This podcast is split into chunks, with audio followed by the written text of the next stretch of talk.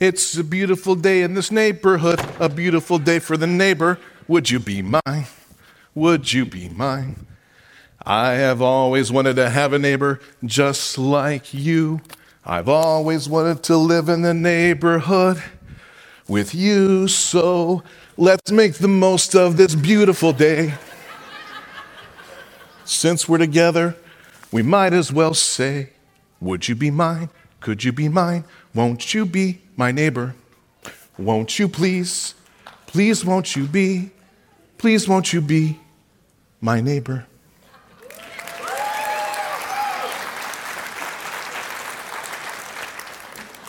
Beat that, sidewalk prophets.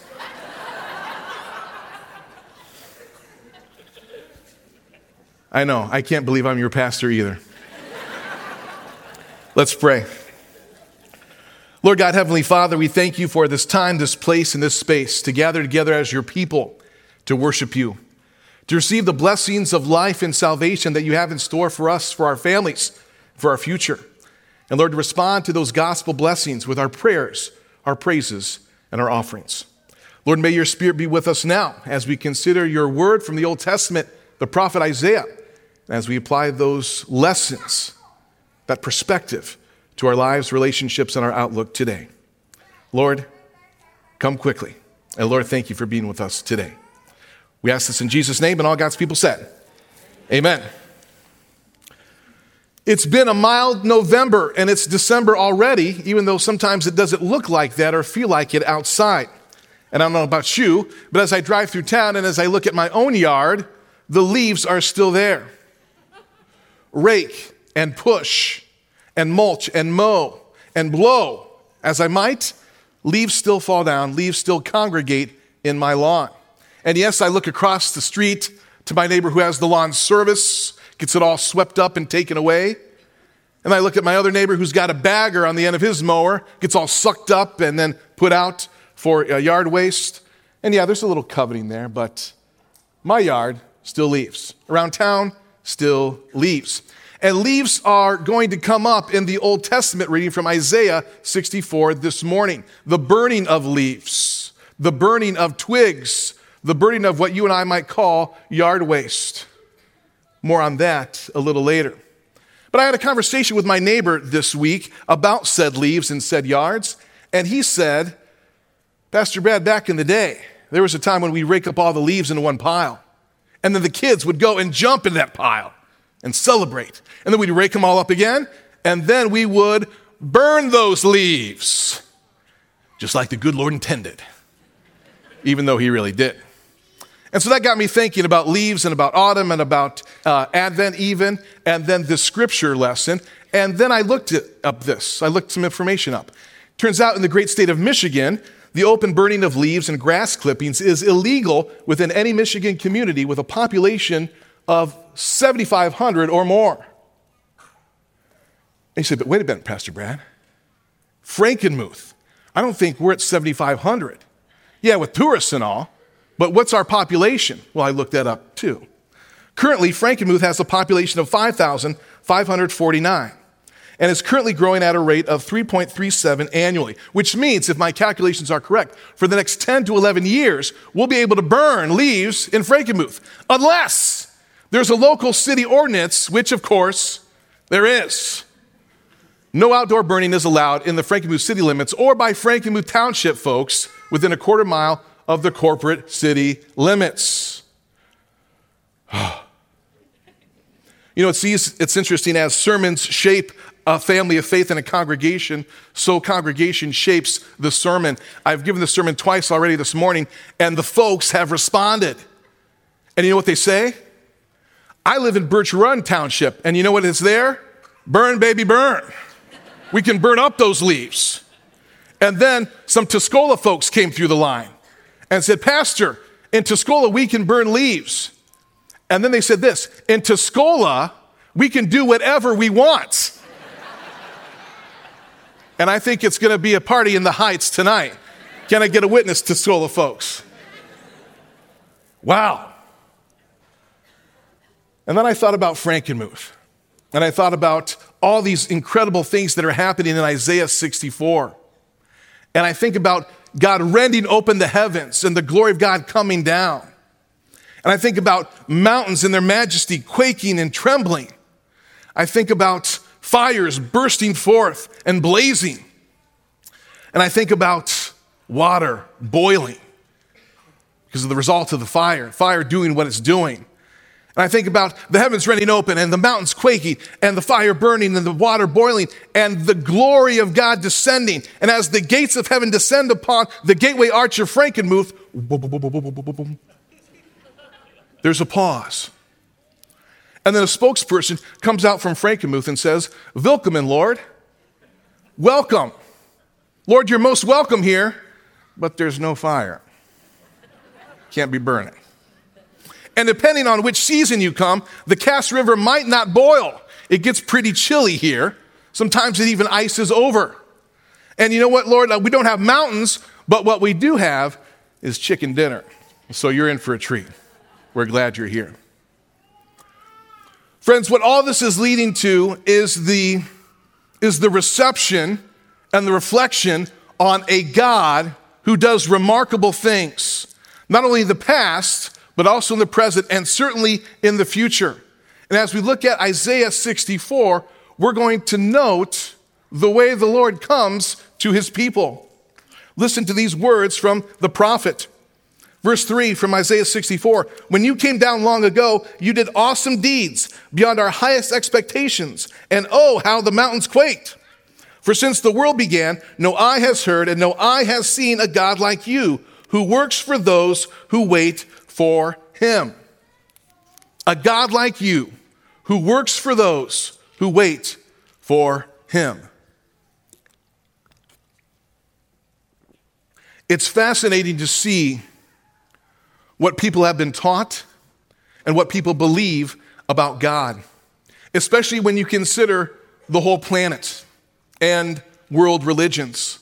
Currently, there's five major world religions. Christianity is one of them. The others are Hinduism, Buddhism, Islam, and Judaism. I want to share with you a brief nugget about what these different faith systems believe about God and how they get to God, how they get to what they would consider to be heaven, perhaps. In Hinduism, the goal is to attain moksha. When a Hindu achieves moksha, they are done with the system of reincarnation and living according to karma. In other words, they live their life a certain way and they hope that their good karma outweighs their bad and they enter into a higher caste system in the next life. And they hope in that life that their good karma outweighs their bad and then they enter a higher plane of existence, a higher caste system in the next life. And they keep doing this until they're reincarnated one time and boom, moksha. No more caste system, no more striving to be good and to be better. In Islam, we remember their mantra there is no God but Allah and Muhammad is his prophet. And Islam directs humankind to purify their souls and reform their daily lives in order to establish the supremacy of right over might and of virtue over vice. Known as the middle path, the goal of Islam is to produce a moral person in the service of a just society, which is interesting to hear with your ears when you hear and see with your eyes what happens as a result of some of those folks who um, are very strict adherents to Islam. Buddhism. The goal of Buddhism is to become enlightened and to reach nirvana through the elimination of all desire, all greed, all hatred, and all ignorance. Nirvana signifies the end of a cycle of birth and rebirth. The Jewish people live with the expectation of this messianic age the coming of a messianic age in which universal peace will be established by the anointed one who comes to earth according to the visions and of the prophets of Israel. Obviously, we know this anointed one as Jesus the Christ who's already come. Some of the Jewish folks are still looking for their Messiah to come and to save them and to reestablish them as a people. So, according to world religions, most other faiths, most other systems of belief, good works are necessary to attain positive karma. Moral tyranny is necessary to serve a seemingly just society. The denial of self is necessary to gain a positive aura. And obedience to law is necessary to satisfy a righteous and holy God. what we see time and time again in every other major religious system in the world is this you work, you deny yourself, you meditate, and you obey. And then you start it all over again. And you'll never know if it's enough to appease God, to please Him, or to attain a higher level of being, entrance into heaven, as it were. There's no grace, no forgiveness, no pathway other than human striving. But here's the problem, folks. If it's up to human striving, we're all in big trouble. Because strive and try as we might, we will never be able to do it well enough, perfect enough, good enough to please a holy and just God. Isaiah 64 has some words about this, verses 5 through 7. But you have been very angry with us, for we are not godly. We are constant sinners. How can people like us be saved? Like autumn leaves, we wither and fall, and our sins sweep us away like the wind. Yet no one calls on your name or pleads with you for mercy. Therefore, you have turned away from us and turned us over to our sins. Not a very pleasant picture of humanity's chances to be good enough or to do good enough on our own. Our strivings will still be insignificant. It will never be enough. The prophet also says, Our good deeds are even like filthy rags, rags that would be disposed of and done away with. Friends, thanks be to God for a different message from our good and gracious God. Yes, He's holy and just, but yes, He's also full of mercy and abounding in steadfast love for His people. And only in the Christian worldview does God come down from heaven, take on human form, and sacrifice Himself in order to provide forgiveness for our sins and bring us to Himself in heaven, promising to be our God forever. Isaiah 64, verse 8, affirms this. And yet, O Lord, you are our Father, we are the clay, and you are the potter. We are all formed by your hand. You see, the difference between Christianity and other world religions is that this holy and perfect God desires to be with his people. Can't imagine a heaven, an eternal existence without them. And so he does something about it. He sends his son to become human and yet live a perfect life, to sacrifice himself on a cross, taking the payment and penalty for our sins, and then rising again, victorious over sin, death, and the grave. And it's because of this sacrifice, it's because of this resurrection of the Son of God, the promised Savior, the Messiah, the anointed one, that we have forgiveness and freedom, and that we can be gathered together as God's people when Christ returns. By the way, according to the gospel reading, when is Christ returning? We don't know. Could be soon, could be a long time from now. The disciples thought that Christ was going to return in their lifetime, and that was 2,000 years ago. Jesus says, Watch, be ready, and wait. We don't like to watch, be ready, and wait. We like to have it now. We like to do it now. We like to experience it now. And yet, God has given us His grace and mercy that abiding in Him, we can watch and wait and be ready.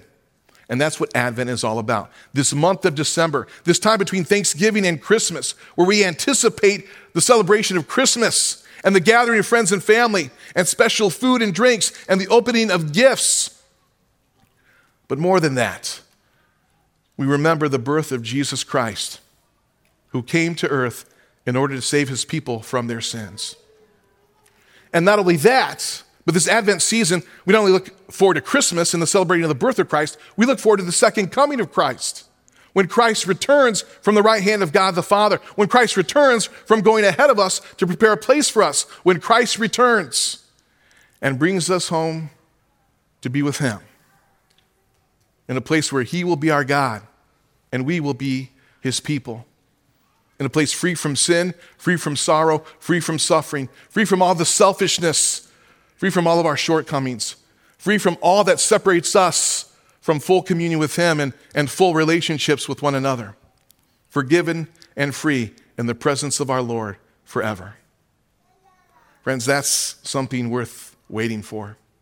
That's something worth watching for. That's something worth remembering. And friends, the Christian system, our Christian worldview, our biblical worldview, is the only path that shows us it's not about your striving or my striving, but it's about God coming down to be with us and giving us His Son as that sacrifice, that substitute, that Savior. In his devotional book, God Came Near, author and pastor Max Lucado wrote, It all happened in a moment, a most remarkable moment. God came near. He came not as a flash of light or as an unapproachable conqueror, but as one whose first cries were heard by a peasant girl and a sleepy carpenter. The hands that held him were not manicured or moisturized, but calloused and dirty. No silk, no celebration, no ivory, no hype, no hoopla, no party. God had come near for you.